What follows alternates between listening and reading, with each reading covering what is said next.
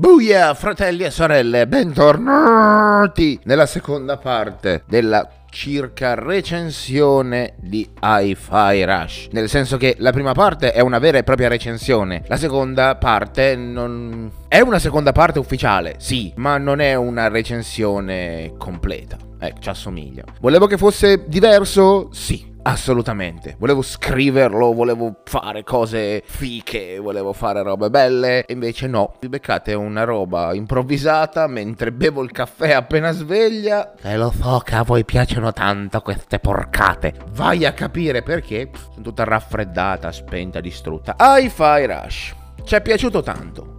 Sì, ci sta sul cazzo adesso? Sì, perché effettivamente per quanto mi riguarda la longevità non è stato poi un passo così tanto avanti, però effettivamente è andata esattamente come avevo preventivato, cioè per un gioco che ho pagato 30 carte, sapevo che l'avrei giocato almeno due volte, cioè sentendo le musiche free copyrighted e le musiche con copyrighted, non si dice così ma avete capito, scelte dagli sviluppatori, mi sono fatta un'idea. Molti brani che sono stati composti apposta per il gioco sono comunque stati inseriti nella versione non da streamer, quindi con i brani copyrittati, sono molto belli. Negli altri casi dove ci sono i brani che, che sostituiscono i brani famosi, mettiamola così, si sente che sono brani pezzotti che fanno una blanda imitazione del brano originale. Soprattutto per quanto riguarda la fase finale. Ah, naturalmente, questa parte è un po' spoilerante perché si parla del finale segreto, del finale alternativo, eccetera, eccetera. Nella fase finale, quando c'è Invaders Must Die, si sente che è una versione pezzotta di Invaders Must Die dei Prodigy. Mi girano le palle perché mh, mm, non ho potuto giocarlo come volevo e non ho ottenuto il finale che meritavo meritavo. Nel senso che nella prima partita, che è una cosa che ho apprezzato tantissimo, che non vedevo da tanto tempo e che sarebbe molto bello vedere in un open world eh, di questo periodo, di questo tempo, perché di solito i giochi come Hogwarts, MMO Oriented, Open World, no? Quando termini la campagna, a meno che tu non abbia fatto le missioni secondarie prima, salti su e ti dice il gioco: Bravo Ciccio Pasticcio, hai vinto il gioco. Vuoi andare a continuare a fare le stronzatine che non hai fatto prima?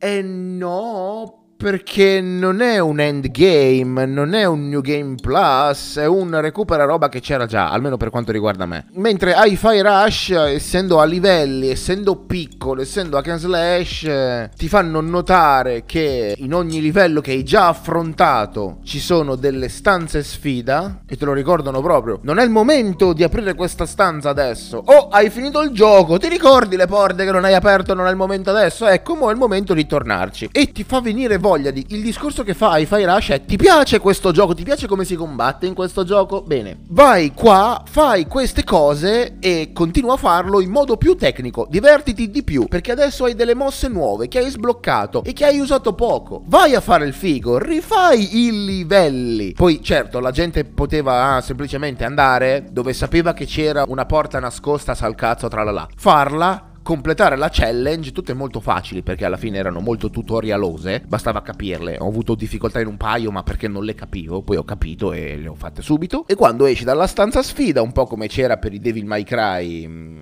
vecchi, anche se quelle challenge di Devil May Cry erano veramente difficili sempre. Io mi ricordo che c'era una sfida di Devil May Cry 3 che si chiamava l'intoccabile, tu dovevi ammazzare tutti i nemici entro tot tempo senza farti colpire. E se non avevi l'abilità dello scatto per 3, che ottieni molto in là, per me è impossibile. Poi arrivò un amico mio. Oh, facciamo un new game. Tranquillo, la faccio io. Pa, pa, pa, pa, pa, pa, pa, con la combo base, senza schivata. Perché la sapeva fare. Perché lui sapeva giocare meglio di me. E quindi si poteva fare. Altre invece, come in Devil May Cry 4, 5, tra se non hai quell'abilità lì, le challenge non le puoi fare. Non è skill based, sono parametriche, mettiamola così. Mentre nei Fire Rush è la stessa cosa, ma molto molto più facile. Basta capire che cazzo devi fare, basta essere nel groove del gioco e ti fanno venire voglia di andare avanti. E dicevo, ci sono delle persone che per fare quelle challenge lì secondarie andavano nel posto, facevano la challenge, tornavano al rifugio, tanti saluti e tanti auguri. Io no, io ho fatto di nuovo una seconda run completa di tutti i livelli per trovare i poster mancanti collezionabili inutili, i dialoghi che mi sono persa, missioni secondarie che non ho fatto per ottenere frammenti, bolt, cazzi e roba, riascoltarmi il gioco con la colonna sonora posticcia e fare le stanze sfida. Ed è stato molto bello, anche perché alcuni livelli li ho fatti... Mh, mm,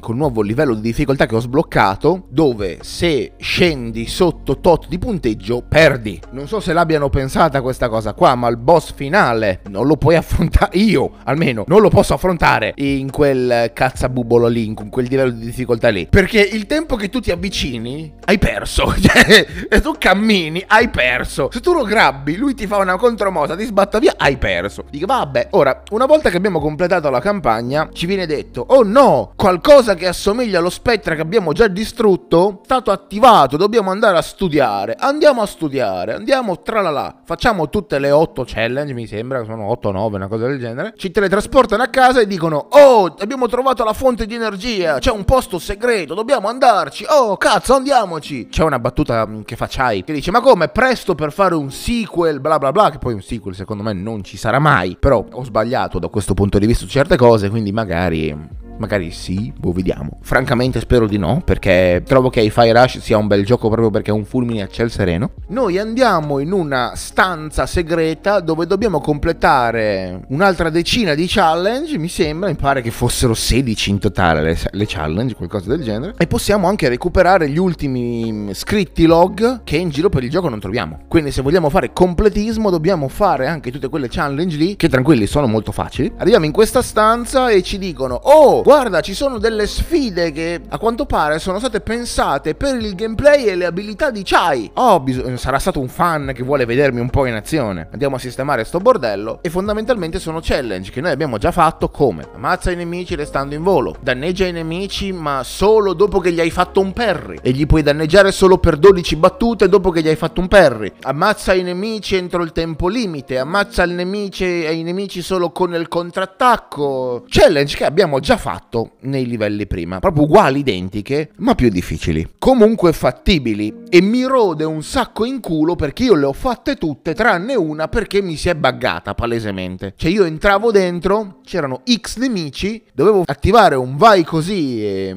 e chiamare gli alleati sul vai così e non entravano mai. Con lo stesso tempismo sono uscita, sono andato in, in palestra, ho fatto l'allenamento, venivano tutte. Quindi è successo qualcosa che non ho capito, ero già in ritardo per streamare, insomma, una serie di cose di questo genere. Ho abbandonato, l'ho disinstallato, mi giravano le palle, volevo abbandonare, avevo fretta, insomma. Purtroppo eh, per questo problema non sono riuscita ad arrivare con le mie mani alla fine. Ho visto un video che comunque è stato, mm, diciamo, carino. Una volta che tu sconfiggi tutte le stanze sfida si apre un portone con eh, un finale segreto dove vediamo Kyle, mi pare che si chiami il cattivo, che noi abbiamo ucciso il suo corpo, ma praticamente Spectra è un backup della sua personalità e quindi lui ci ha tirato lì nelle stanze segrete rosse che prima non potevamo entrare durante la trama come una trappola. Noi abbiamo attivato delle cose e grazie ad aver completato queste stanze sfida noi abbiamo fatto partire la parte secondaria per attivare Spectra. Quindi è colpa nostra, stiamo per morire, ce l'abbiamo tutti nel culo, ma grazie al cielo per sbaglio un robot che pulisce i pavimenti toglie una spina lampadina gigante, si spegne Spectra e abbiamo salvato il mondo. Mi aspettavo francamente più una roba alla Mega Man, cioè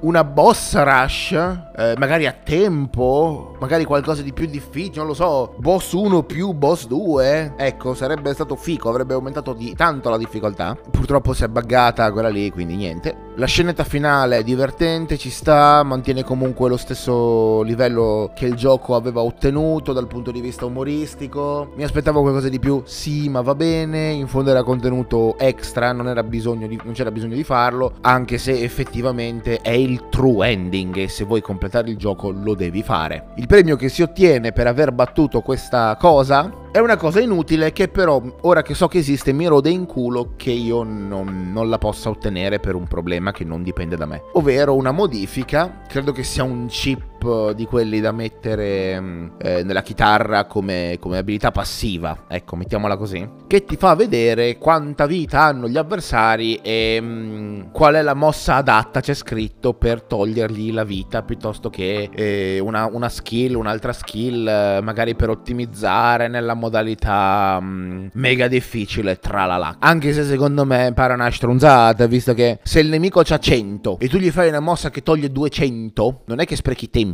Cioè, magari, magari l'animazione dura un po' di più e quindi perdi quei due secondi, ok? Però comunque mantenere il punteggio alto, fare tanti danni, aiuta ad aumentare il moltiplicatore. Quindi sì, non è diciamo che mantieni sempre il 100% a ogni secondo, magari ti scende un attimo, però mi sembra una cosa veramente inutile. Però la voglio perché vaffanculo, sono arrivata lì e non me la fai prendere perché non è colpa mia, siete stronzi. Non lo apro mai più? No, mi sa di no. Mi ha rotto il cazzo le canzoncine, la roba a ritmo, ho provato a giocare anche senza audio, non puoi giocare senza audio, ovviamente, che poi non è vero, non, non è vero che non puoi giocare senza audio perché alla fine è tu, tutto a tempo, tu ti guardi intorno, tutto va, si muove così e quindi in teoria una volta che hai capito qual è il ritmo potresti anche giocare senza audio, però perde moltissimo. È uno di quei giochi che non puoi giocare senza audio e un minimo ti ci devi impegnare. E una volta averlo giocato tre volte, che forse è per quello che me lo, fa, me lo fa girare sulle palle, perché l'ho giocato una volta per i cazzi miei, una volta per il completismo e una volta per le live. Rashando, ma una volta per le live. Se fossero stati tre giochi a 10 euro, a posto. Cioè, non mi sto lamentando del prezzo, del finale o di altre cose. Semplicemente mi sto lamentando del fatto che è sempre stato un gioco solido e invece sul finale si è rotto puttana Eva. Ditemi che cosa ne pensate, se l'avete giocato tra virgolette gratis sul Game Pass, se invece l'avete visto come ho fatto io l'ho comprato, ehm, se avete trovato la storia divertente. Noi ci sentiamo al prossimo episodio, state allerta perché stanno per arrivare delle bombe ragazzi in questo periodo. Sto lavorando fortissimo e ricordatevi che tutte le sere in live su Twitch, sul canale del Bolognese Volante Podcast, trovate roba che spesso e volentieri serve per creare questi episodi.